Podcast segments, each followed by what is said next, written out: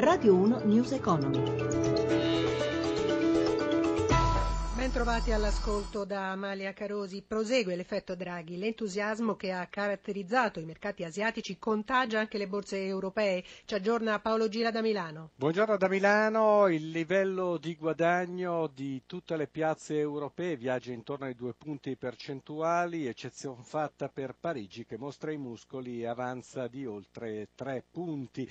Milano avanza dell'1,87% con i bancari ancora al centro degli acquisti, in particolar modo Monte dei Paschi di Siena più 12%, ma bene vanno anche Intesa San Paolo, Unicredit e poi il risveglio del prezzo del petrolio che ora sfiora i 31 dollari il barile porta ossigeno anche agli energetici, in particolar modo a Eni che cresce di quasi 3 punti percentuali.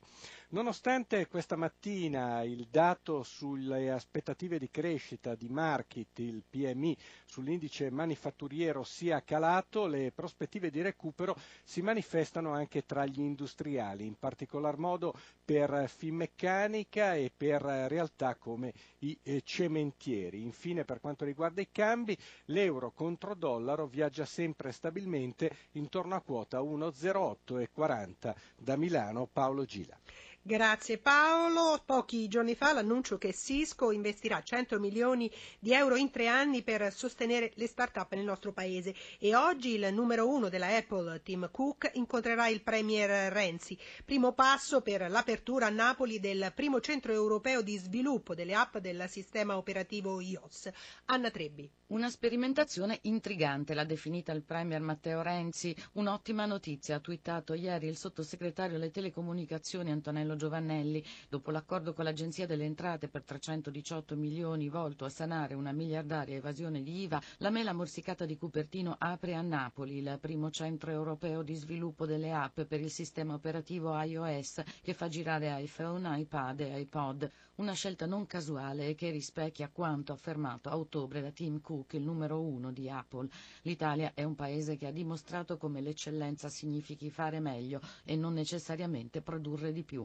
Il nuovo centro, il secondo al mondo, non dipende dalla filiale milanese né dalla rete commerciale, opererà con altri partner italiani e l'Università Federico II darà lavoro a 600 giovani che diventeranno gli sviluppatori di domani. Obiettivo di Apple ampliare un mercato che oggi conta 1.400.000 posti di lavoro in Europa, 75.000 solo negli App Store in Italia e vale oltre 10 miliardi di euro e che dal 2008 a oggi ha fruttato oltre 36 miliardi di dollari e che promette bene se si considera che solo a Capodanno sono state scaricate app per iOS per 132 milioni di dollari.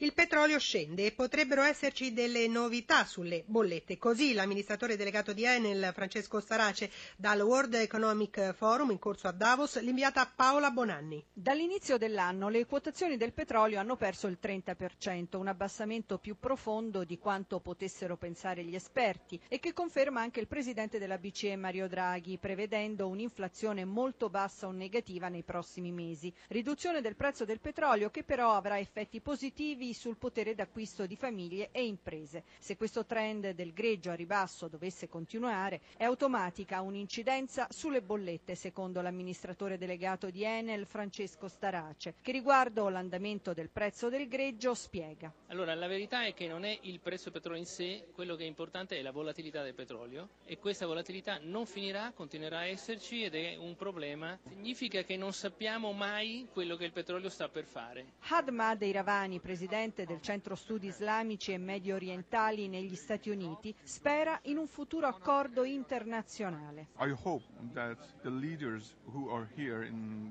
Ma intanto l'Arabia Saudita, uno dei principali attori dietro il crollo del prezzo del petrolio, non si piega e rilancia la sua sfida. Se i prezzi continuano ad essere così bassi, possiamo resistere per un periodo molto, molto lungo. Collaborazione tecnica di Paolo Ranaldi da Davos, linea allo studio. News Economy a cura di Roberto Pippan torna oggi pomeriggio alle 18.02 da Amalia Carosi. Buon proseguimento d'ascolto sempre su RAI Radio 1. Radio 1 News Economy.